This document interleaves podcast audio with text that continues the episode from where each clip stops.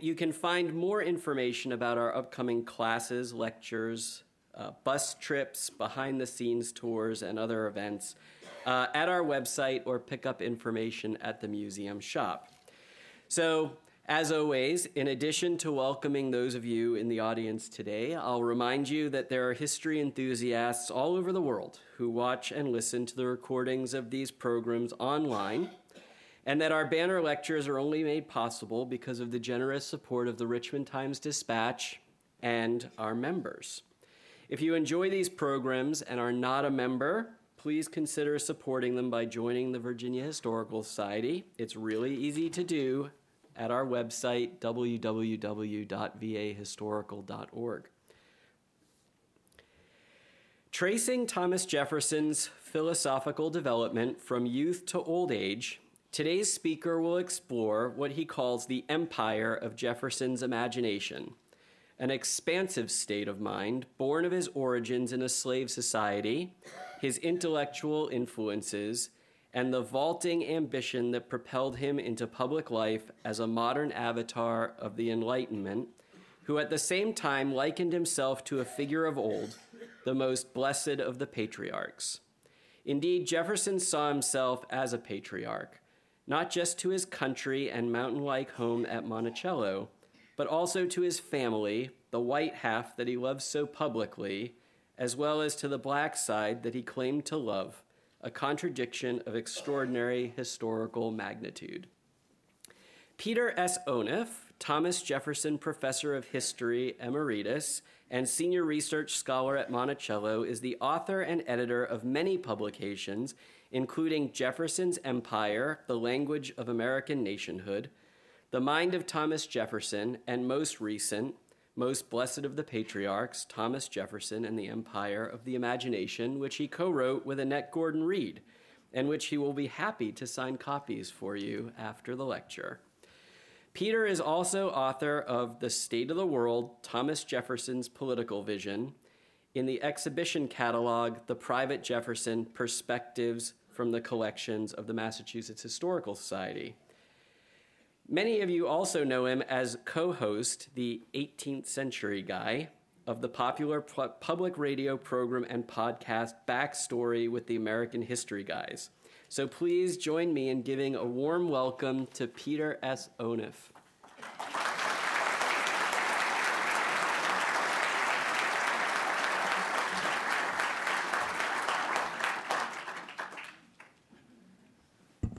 Oh, I'm not supposed to do that. It's a privilege to be here and wonderful to see a full house in Richmond, Virginia. I just came down from Maine, where I now live, to escape winter. Yesterday was a nice start, but I don't know about today. It is great to be here. I'd like to start. I'm usually uh, these days in the company of my co author, Annette Gordon Reed, who is one of my dearest friends in the world. And it's been a great privilege to work with her. And I'll tell you a little bit before we get going of how I was recruited to do this. And start with the shaming admission that if you Google me, and all of you who have devices are welcome to do that right now, you'll find that I am described in Google as a biographer. And this is devastating for me because I trained as a serious historian who was not interested in biography. In fact, in one of my books, I describe myself as an anti biographer. I don't care about your life. Uh, I was trained to be a kind of social science historian. We were analytical, we were tough, we were big thinkers. And I don't do people as a rule. well, here he is. He's the person, the inescapable person in my life who's dominated it for the last quarter century. That would be Thomas Jefferson. So, despite myself, I've uh, done a lot of oblique biographical work. And thanks to Annette, now I've come out of the closet and I am a biographer. and I apologize for that preemptively. Uh, I would never have dreamed of doing this book if Annette hadn't urged me to do it. And uh, she's on her way to writing a big, definitive two volume biography of Jefferson, which will displace Dumas Malone and will have a Jefferson for our age. Uh, in the process, she thought it would be a nice idea for us to collaborate on what you might call generously a thematic biography, a set of interlocking essays that do cover the life, but they're intended to draw your attention to key themes that we think are illuminating in Jefferson's life. Now, her motivation for this was that she was afraid I would go out to pasture. You're all of a certain age. I shouldn't generalize, but we do that. You're all basically my peers out there, I think. And the pasture is an attractive place for old war horses. I'm eager to be there. and she said, Well, no, we're not going to let that happen. Uh, I need to keep you uh, fit and in good training. So, w- would you consider doing this? And uh, the reason I'm doing it is uh, I love Annette, and it was an opportunity to work with her. It's as simple as that.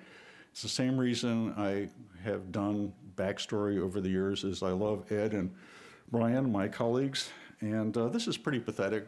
This is my testimonial in front of all of you, and now you'll tell everybody that it's for these mundane, very personal reasons that I do what I do.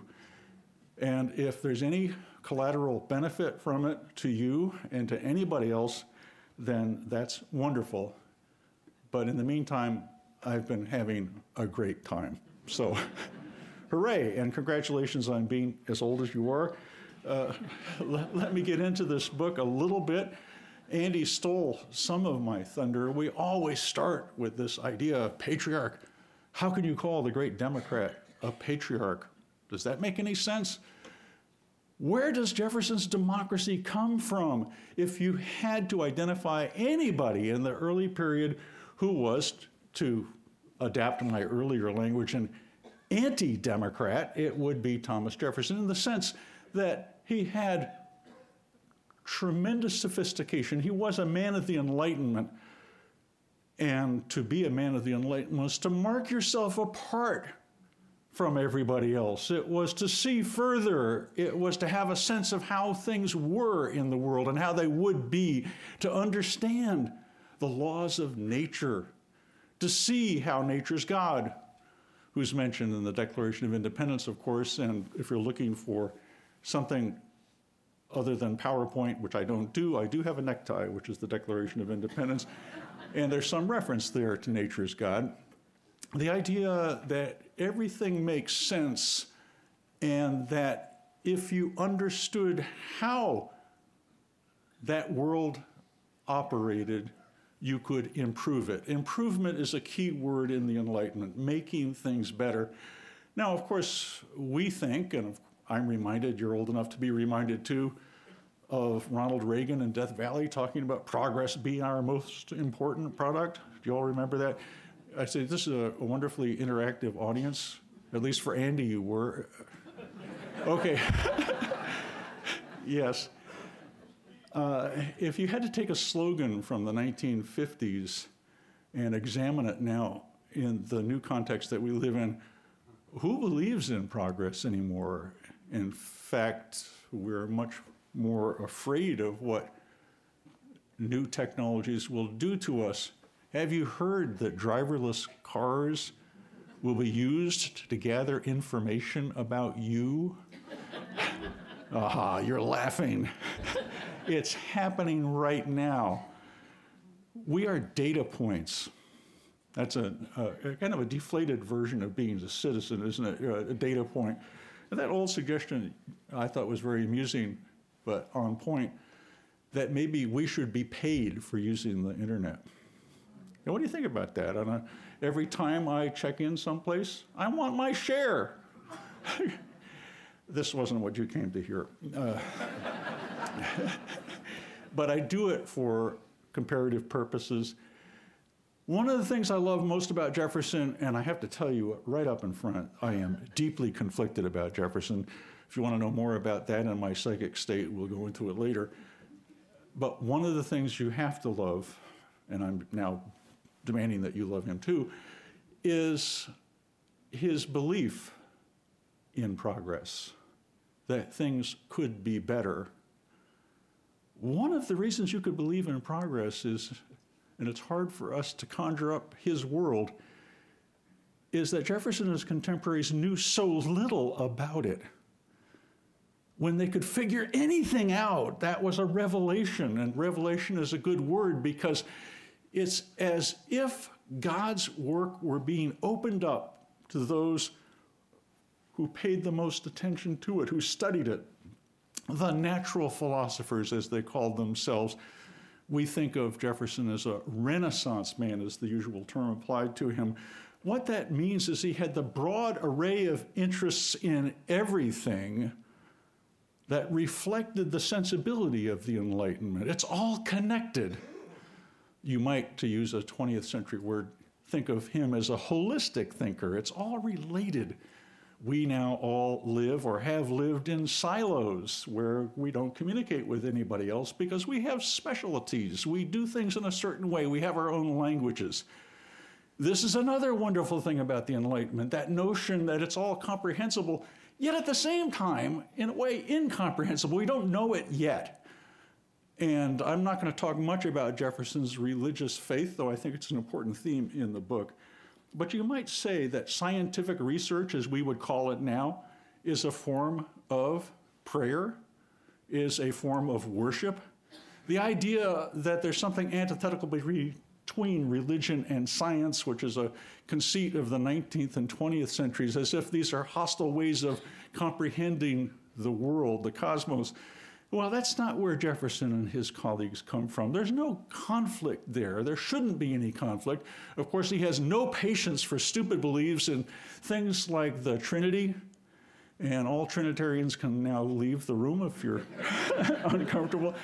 Oh, this is beautiful because, you know, Jefferson said, uh, no offense to you women, he said, one day, every young man in America will be a Unitarian. this is a big enough crowd so that I guess there'll be at least one formerly young Unitarian in the room. Would you self identify? Moving on, uh, that's so well, we do this contemplative work all the time. Is it true there's no Unitarian out there? Really? I know one. I love it. What a prediction. no. There's what, 250, 300 people out there, Andy? 500? Oh, you're freaking me out. 400, 488? Okay. Uh, well, and no Unitarians?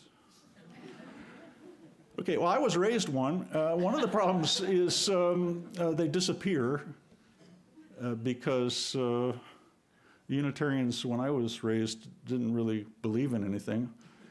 Uh, we spent all our religious education going to other churches. anyway, uh, there was a time when Jefferson's belief in the unity of the Godhead did not mark him off, at least in his own mind, as some kind of awful heretic. It, in fact, was for him the threshold of a broader belief in the miracle of creation. Uh, one of the wonderful things of his exchanges with John Adams in late life is they talk about these issues. And the idea of intelligent design, have you heard that one? That comes up in the deist conversations that they have about the world because one of the things they revere is that idea that it all makes sense, only we don't get it. That is, it's not comprehensible to us yet. The difference between that kind of faith and the faith of a modern believer is that faith of the modern believer is in transcendent truths that will never be tested in time. In fact, are all about our faith beyond history, beyond time. Jefferson's faith and the faith of fellow progressive Enlightenment reformers is that things will get better and that we have some agency in that, understanding the laws of nature in our own lifetimes, but more importantly, and this will be one of the major features of my talk if I get to it, more importantly, in the experiences of our children and our children's children. Well, that's my warm up. Now let's talk. And let me tell you what Annette and I thought we were doing. One of the things that we react against, I should say two of the things. One is that you can't know Jefferson because he is a sphinx. He's got secrets. You'll never penetrate him. He is impenetrable, to borrow a word from Merrill Peterson, my distinguished predecessor at UVA. He will be a mystery forever because he doesn't give us the kind of endless confessional babble that you get from John Adams. All Jefferson scholars have suffered from this sense that they're not studying John Adams, for whom everything is out there on his sleeve. You know about John Adams. He's neurotic, and we love neurotic people. we keep looking for evidence that Jefferson couldn't sleep at night because he was guilty about the institution of slavery. Please, Jefferson, tell us that you're having deep troubles with the institution of slavery. And I'm not saying he didn't, I don't want to trivialize this, but he is difficult to get at. And that's been a problem. And one of the manifestations of that problem is the tendency for us to either love Jefferson or hate him. If we had an ongoing poll among Americans and specifically among Jefferson scholars, how do you feel about Jefferson today? What's his status now that Hamilton is a culture hero? and Jefferson's big claim to fame is that the title of our book came from a letter that he wrote to Hamilton's sister in law, Angelica Schuyler Church, now featured on Broadway. Anybody seen that show? Yes? There's some yeses out there. So we have maybe 20 yeses. Is that that's a rough estimate compared to no Unitarians? Okay. so 20 Hamiltonians, no Unitarians. And didn't Hamilton want to establish a society of Christian constitutionalists or something? John Kukla will be able to nod intelligently in response to that. There's a religious man for you you can identify with, Alexander Hamilton. So the problem is that we read into Jefferson because we don't know him, therefore, we're licensed to impute to him those things that make us feel good about ourselves, whether it's in hating him or loving him. Make sense to you? Because now that we know there are 20 self professed, ticket paying Hamiltonians in the room, and probably many fellow travelers out there, okay, so we know where you stand. Uh, so, what is it about Jefferson? Why can't we get into him? And Annette and I operate under the, under the premise that that's not a problem at all. It's our problem. It reflects, says more about us than it does about Jefferson. Jefferson's not hiding anything from us. The way to penetrate him is to follow him into his home and into his life at home, and then come out of that home with him and see the world. There's much more integrity in, coherence in his life than our abuses, misuses of the Jefferson image would allow. Okay, so here's the simple idea. The word patriarch uh, evokes, and as Andy brilliantly said, uh, both patriarch of the country, patriarch of father, well, George Washington, he's father of the country, but Jefferson ideologically standing for the principles articulated in the Declaration of Independence, you could say he's the kind of father. Of course, Jefferson himself would say, no, no, please, I was just channeling the American people, as he says famously in a letter to Henry Lee late in his life. I didn't write the Declaration of Independence, it wrote itself through me. He was, and another cultural reference for you old people, he was the Shirley MacLaine. I, I, just know what you're feeling, folks. I mean, it's like the zeitgeist, dude, and I get it. And I'm going to write it down for you. That's, of course, an extreme case of false modesty. He gloried in his authorship of the Declaration. as he says on his tombstone. It's one of the three things he wants to be remembered for. Well, where does Jefferson come from? Might be the question that we ask. Where do his ideas come from? Can we make that radical, distinction between life and mind? And this is what many defenders of Jefferson have done. They've said, take what he says. This is what Merrill Peterson said.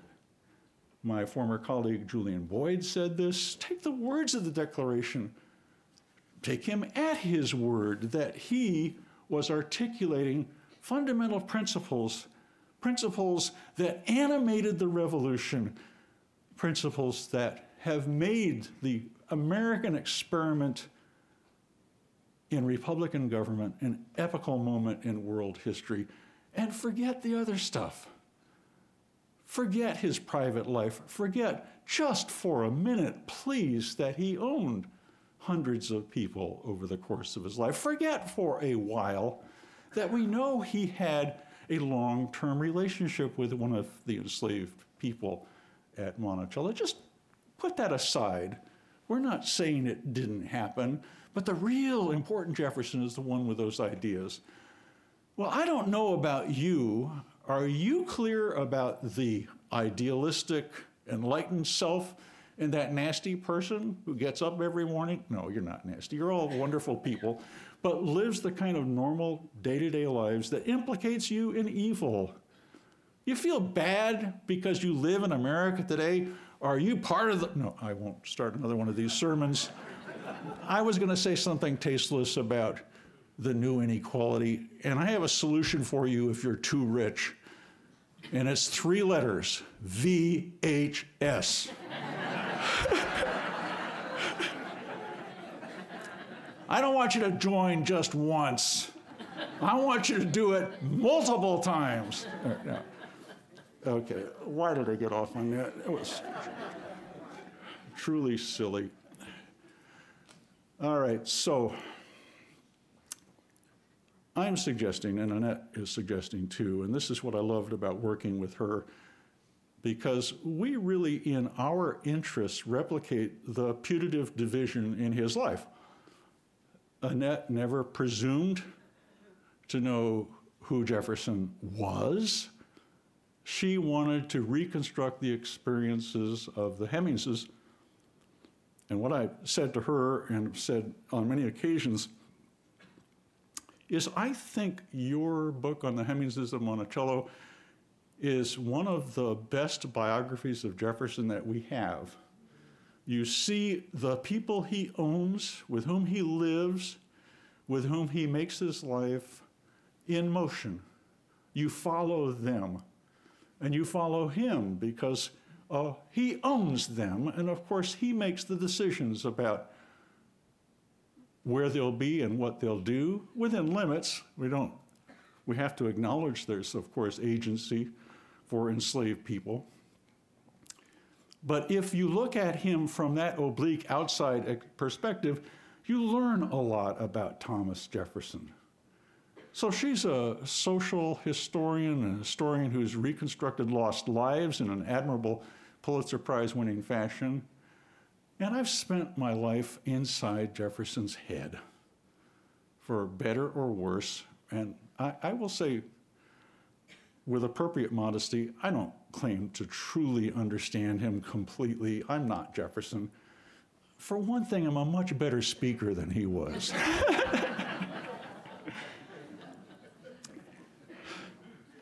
but as I described myself at the beginning, I'm an anti-biographer. I don't care about lives, which is a very, oh, Olympian elite attitude, and I recognize that, characteristically academic. Uh, and it said, come back down to earth.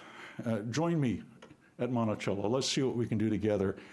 And one of the great privileges of this collaboration is doing some biography in the sense that I don't care about one thing after another because I can't remember them. It's a constant frustration. It's a, a real professional, occupational liability for an historian not to know anything, but I really don't.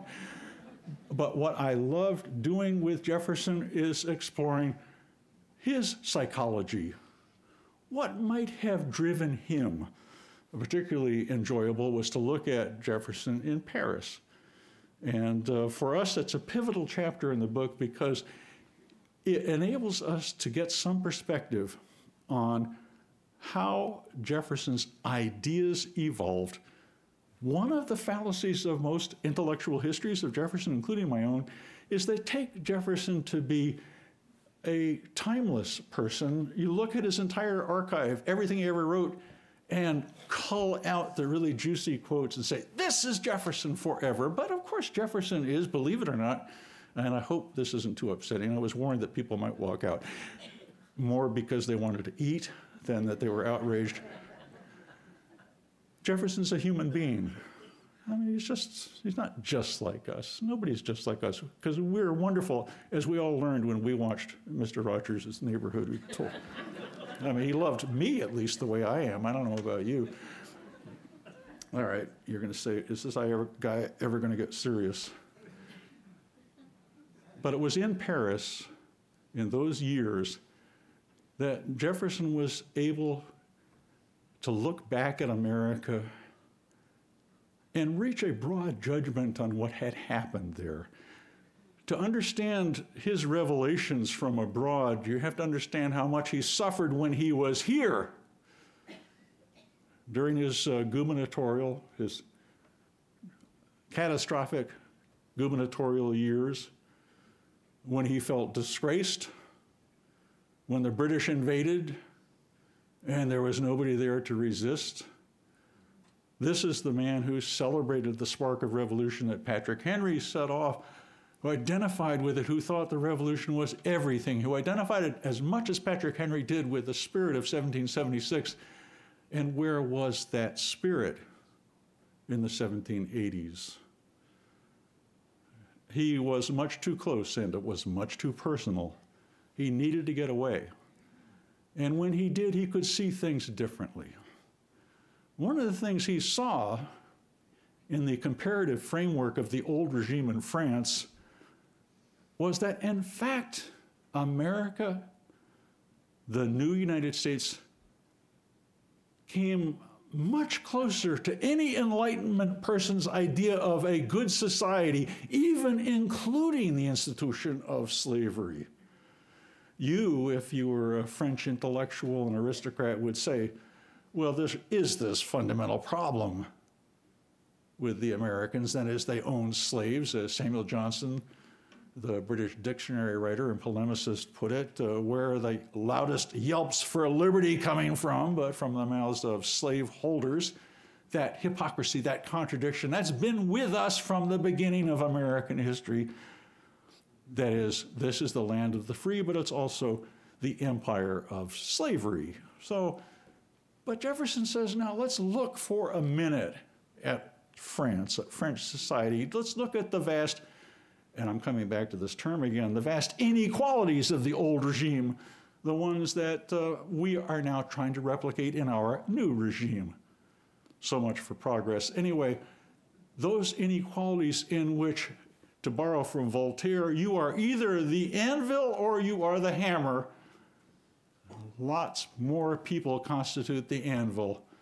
Only a few of the privileged sort constitute the hammer.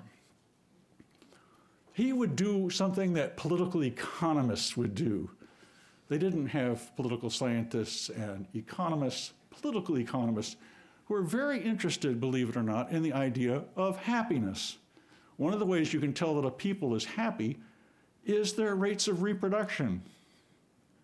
You think it's all love, you're romantic, you're, you've all made good arrangements as far as I can tell from here.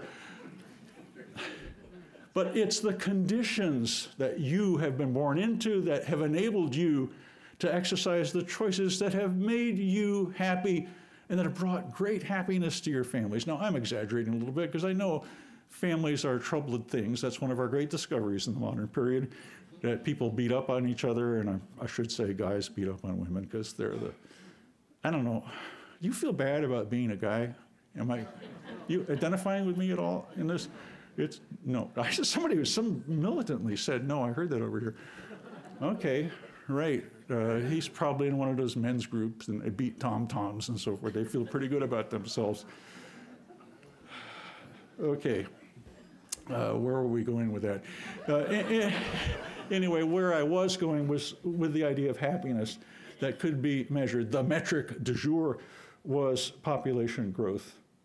And what we had in America were salubrious conditions that were optimal for mortality, for long lived lives, and for large family size.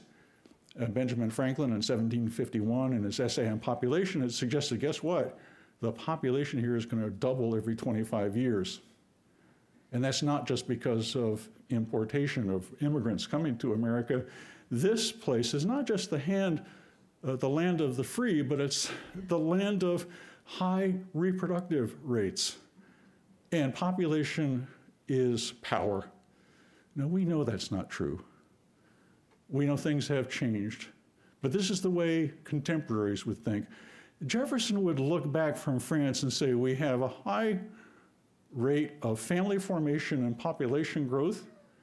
The modal form of family, that is, the normal form of family organization, is what we would call now nostalgically the nuclear family.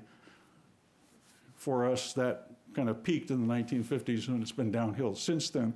Most of us don't live in those so called nuclear families anymore.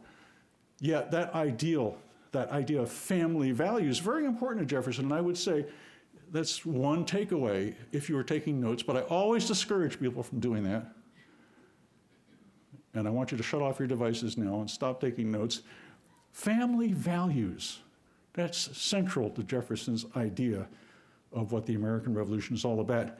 And you might see in that a hint of my larger argument, which has to do with the centrality of domesticity, of family formation, of the life in families to Jefferson's Republican politics. It's not as if home, the domain of his private life, is radically distinct from the public world in which he would constantly bombard his daughter Martha, particularly, but both daughters, and anybody who cared to listen, with how miserable it is to be in public life. And for him, this stark juxtaposition of the horrible, miserable life of a public servant, underscore servant, and the patriarch at home in the bosom of his family. He's really attracted to that notion of a family with a big bosom.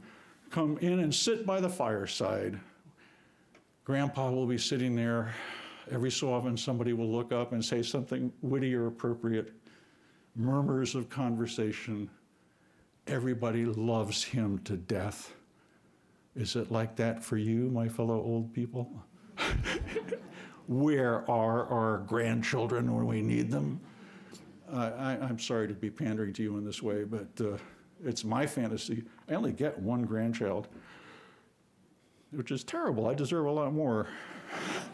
so we don't need a very big fireside. It could be a, like a Vermont casting stove, but sit around it.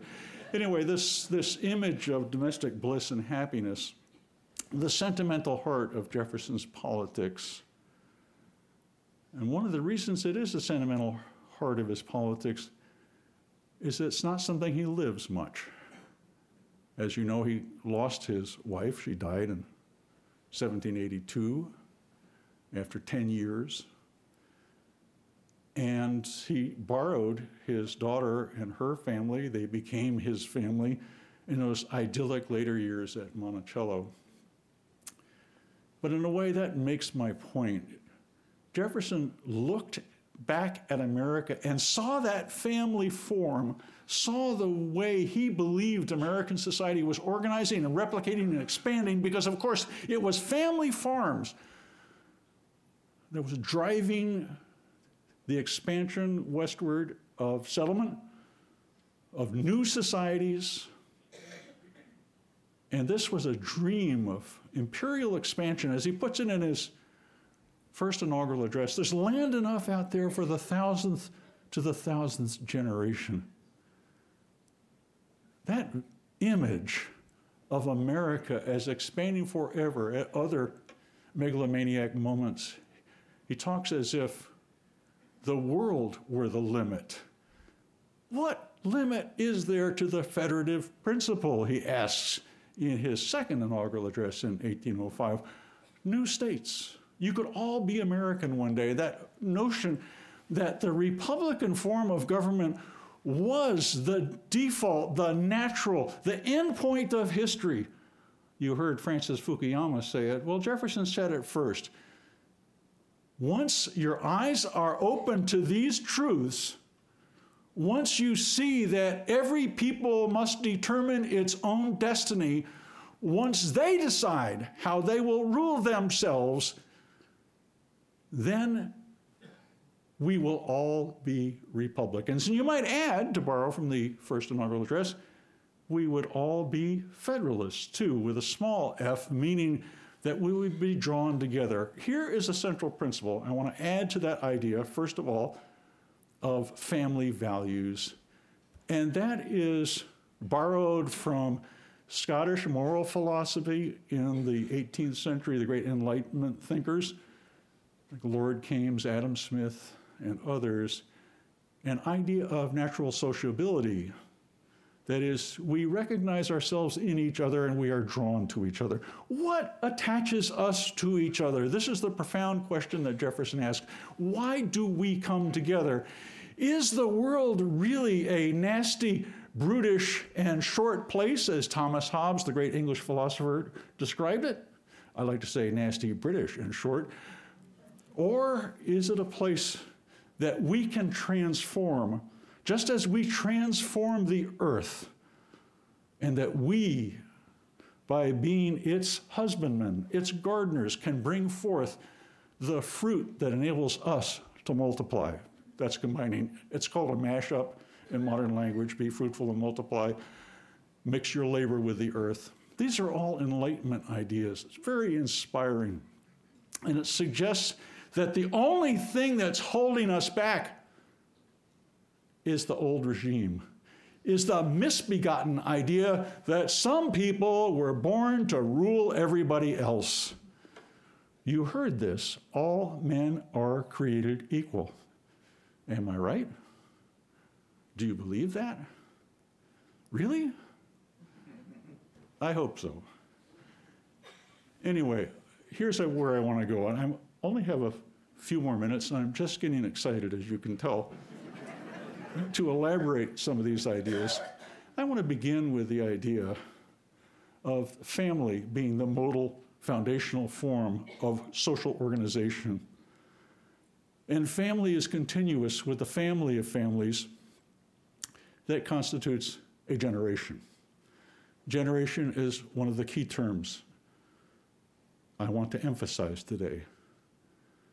What do I mean by generation? What did Gen- Jefferson mean by generation? You've heard of the Sons of Liberty. One of the things that came with the historical consciousness of making a new world that patriot revolutionaries shared was the idea that they were drawn spontaneously together, and it was the spontaneous recognition and attraction of fellow patriots for each other, fellow patriarchs for each other.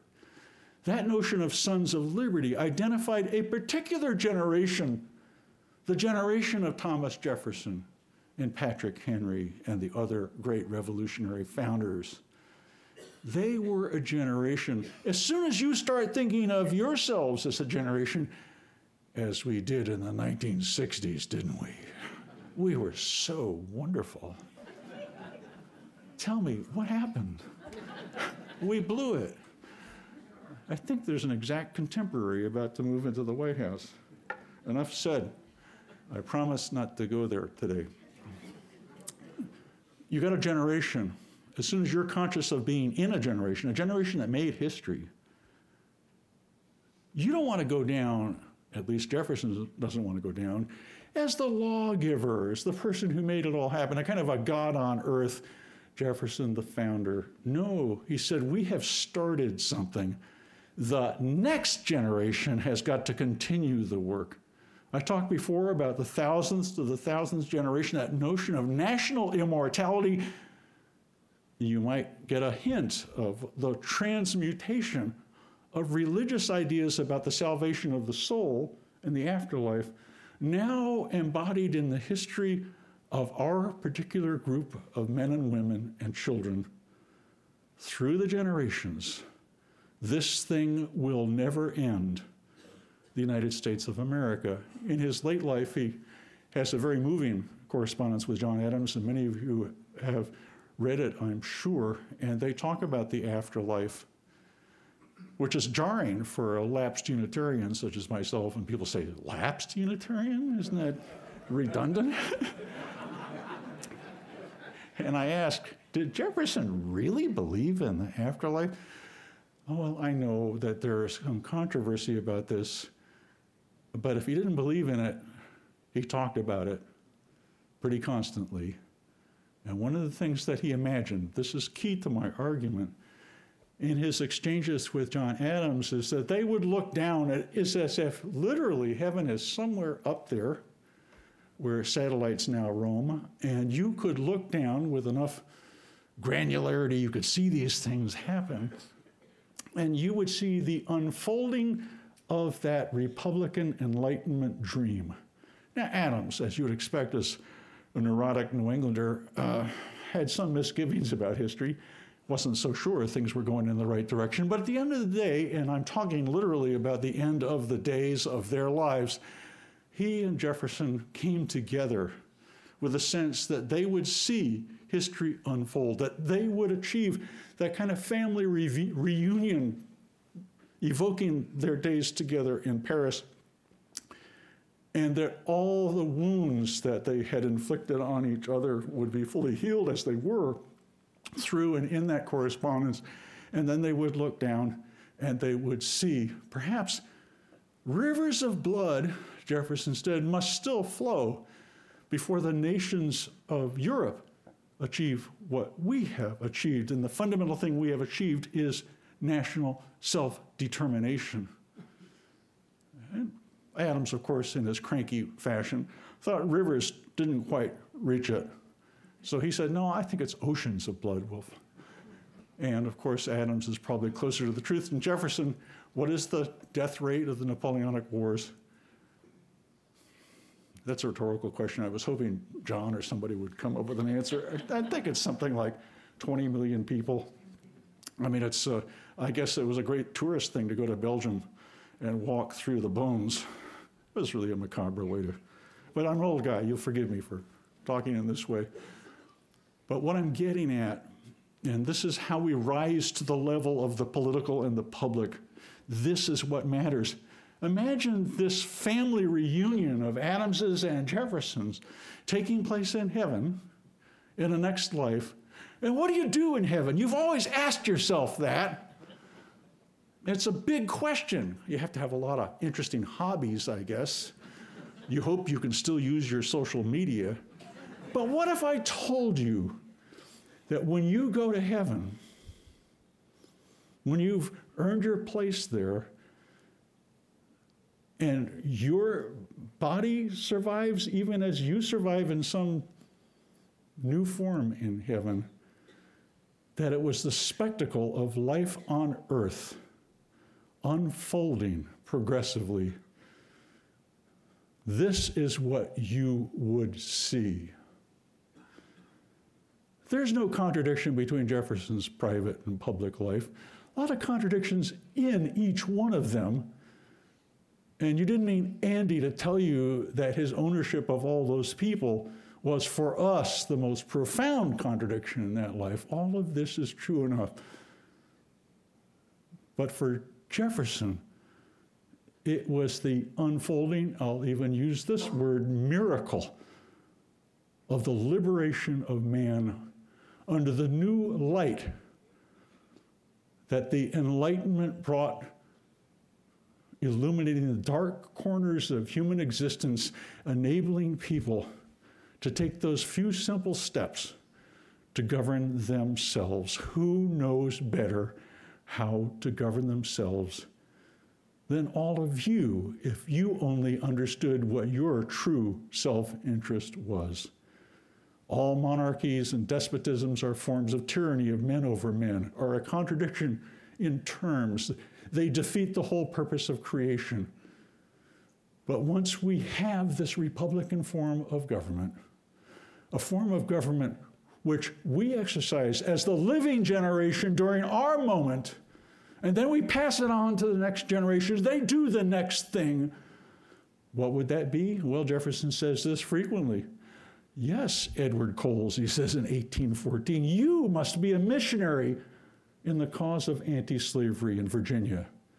Don't go to Illinois and free your slaves. Stay here and make it happen.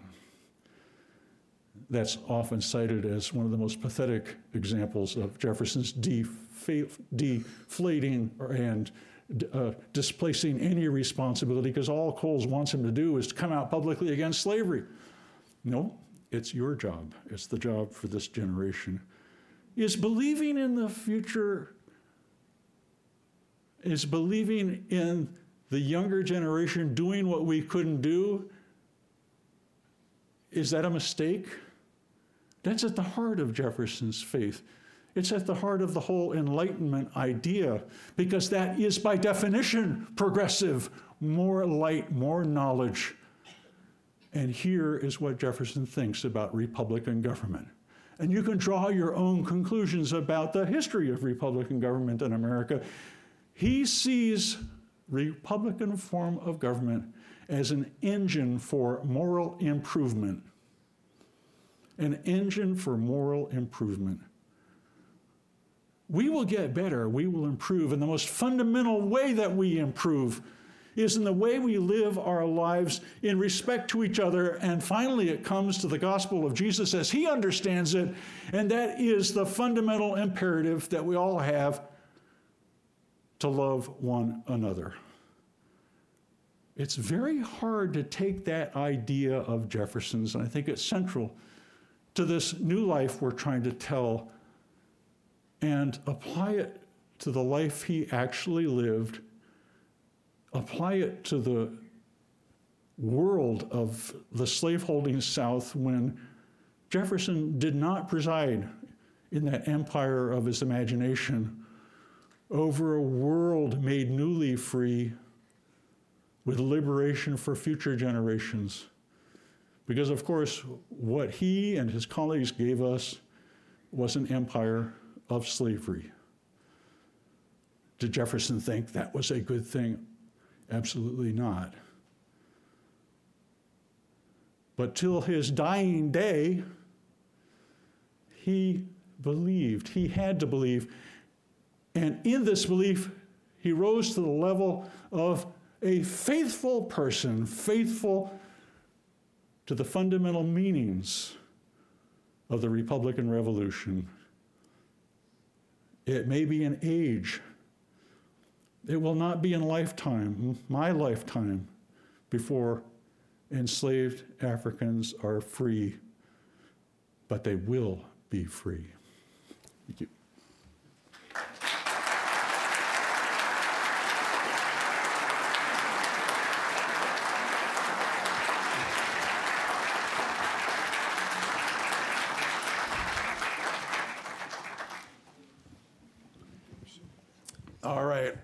I've said a lot of outrageous things. You've been seething with anger, I could tell. Uh, where's Graham? Right back here.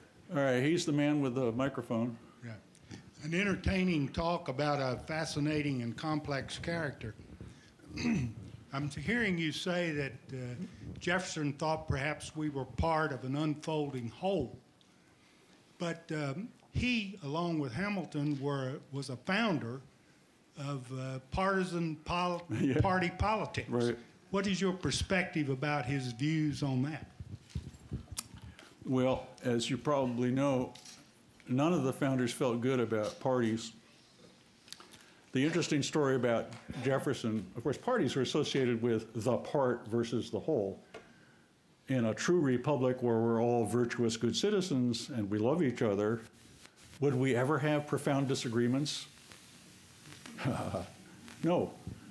Uh, the, the, the really fascinating story about party formation, of course, it's all Hamilton's fault. You can take that on good authority.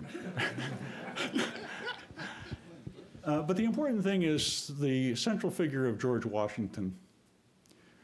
And it was the growing perception that Washington was either captured by or complicit in the awful development of the new federal government toward tilting toward Britain and taking on an increasingly monarchical cast. And this is the great dirty secret of early American history.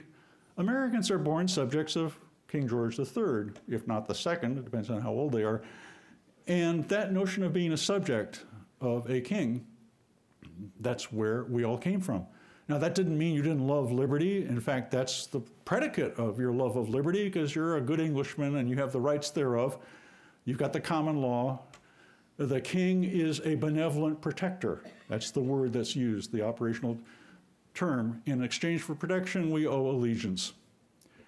So if you begin with that idea that the default for most Americans, and Americans coming from any European country or uh, any African country for that matter, if we can call them countries, places in Africa or Europe, is uh, that uh, hierarchy is a given.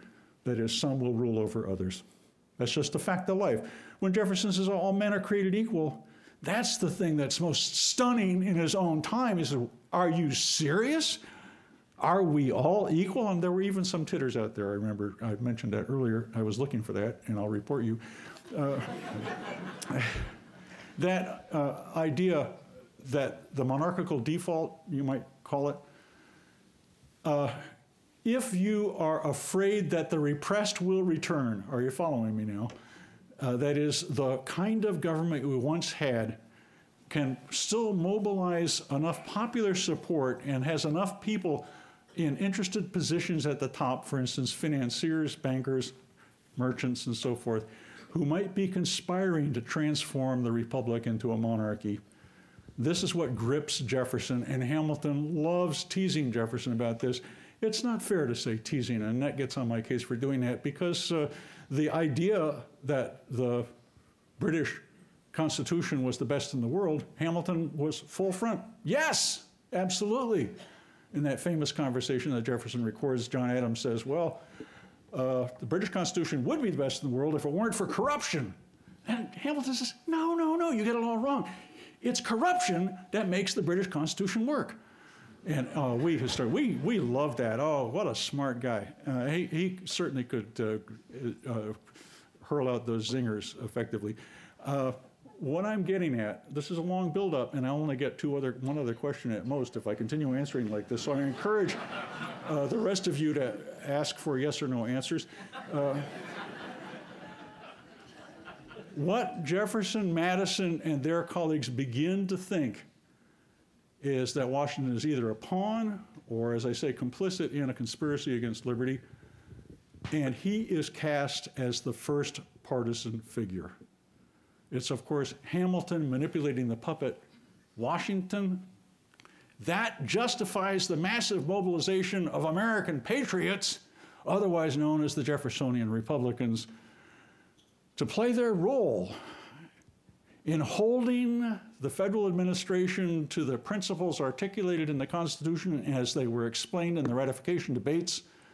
So that idea of partisanship emerged despite our better instincts because the of course the administration people never thought they were a party the Republicans never thought they were a party. The word that everybody used, especially Madison, was faction, which is awful because that's a bunch of self interested people in the second row conspiring against the third and fourth rows. Not good.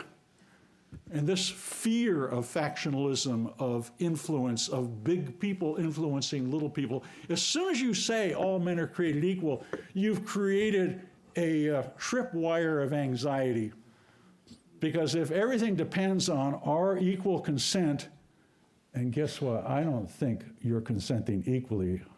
I think you're being manipulated by the people sitting right next to you. I've seen you talking to each other. I mean, this, uh, this paranoia. about the death of the Republic is something we don't begin to understand, except maybe we should these days. All right. Ooh. Hi, Peter. Uh, Steve. Uh, it's Steve Herman. Uh, how are you? Good. Uh, I want to ask you a question about the preface uh, Ooh, of your somebody's actually read the book. uh, of, of your book, Yeah. where it may have been a rationale for why another book on Jefferson, uh, where you make reference to the fact that papers are still becoming available yeah, yeah. and maybe a new interpretation. Could you elaborate? Yeah. I- uh, Oh, well, that's wonderful. I will. It won't be a yes or no answer. Yeah. I'll, I'll give it more than that. why are there- you know why are these papers just being paid attention to? Well, uh, funny you should ask that because we were talking about some of these things uh, with my friends at uh, VHS. It's partly accessibility. Uh, the Jefferson Archive has been familiar for generations. It's been there back into the 19th century when Jefferson, the first edition of Jefferson's Letters was published. The materials have been there. Uh, but the number of letters that have been now uh, authentically verified and made accessible is unprecedented. The most important thing is the digital publication of these papers. Uh, the, uh, the early Jefferson papers edited, edited by Julian Boyd beginning in 1950, fr- Princeton published them, took forever, and it's taking forever. They're still at it. Uh, but now those papers have suddenly been turned into gold for researchers and for general citizens because you can get to them. Uh, the number of people who could afford to buy those uh, $100 a pop uh, papers of Thomas Jefferson, that's a high figure, but it, it got to be that bad. I think it's 95 or something now. That's very limited. Even libraries couldn't afford to keep those papers. But now that you can go, all of you can go to Founders Online. Uh, do you have? Are there some founders nuts out there? People, no Unitarians, but does anybody care about the founders? God, who are these people anyway? Well, uh, Founders Online, look it up, and uh, and you can get the products of these editorial uh, projects. Uh, you won't get the full apparatus that's available through Rotunda if you're a university professor. That is the Uni- UVA Press has published these in wonderful edition we lucky insiders get to use. But all of you can use Founders Online, and finally, the taxpayer is getting her due back. Uh, you invested in these projects. They're very expensive, but they are wonderful to work with. Uh, you can do word searches. You can. So uh, both Annette and I know Jefferson pretty well. We've been working with this stuff for a long time. Uh, we went back into the papers uh, as we as our project evolved. Uh, and uh, we express and feel infinite gratitude to the wonderful editors who've made it all possible, who for generations wondered whether anybody cared. And yes, we do care. And uh, it's gratifying to see the number of people who are working with the Founders Online now. So uh, I, I urge you to do that. If you have an interest in following up anything about Jefferson or anybody else, it's there. Uh, I don't think we're saying we are offering to you material you've never uh, been able, nobody has ever been able to look at before. Uh, it is, and we present it as an interpretation, but one that can be justified. That's not the reason that is the availability of these materials.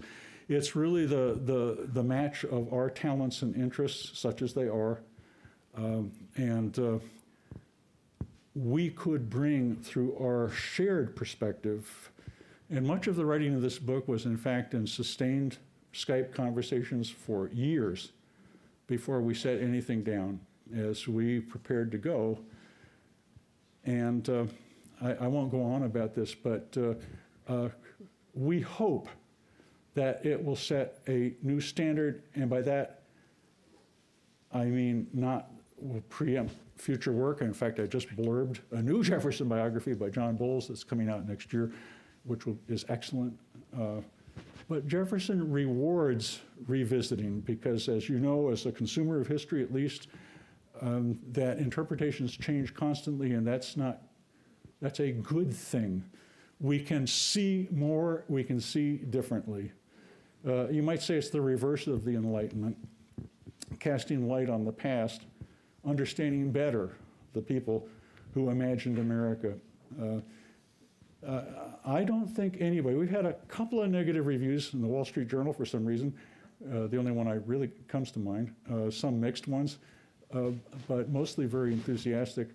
I don't think anybody would say that anything like this has ever been done before. Is that terribly immodest? And I hate saying this because I'm from New England. I believe in original sin. I'm a worm. I'm nothing. Yeah, okay, you're laughing. I have to live with it. Okay. I think we might have time for. I'm really sorry. I know it's one o'clock. You've all got lunch dates, but I'm good for the long haul if you care.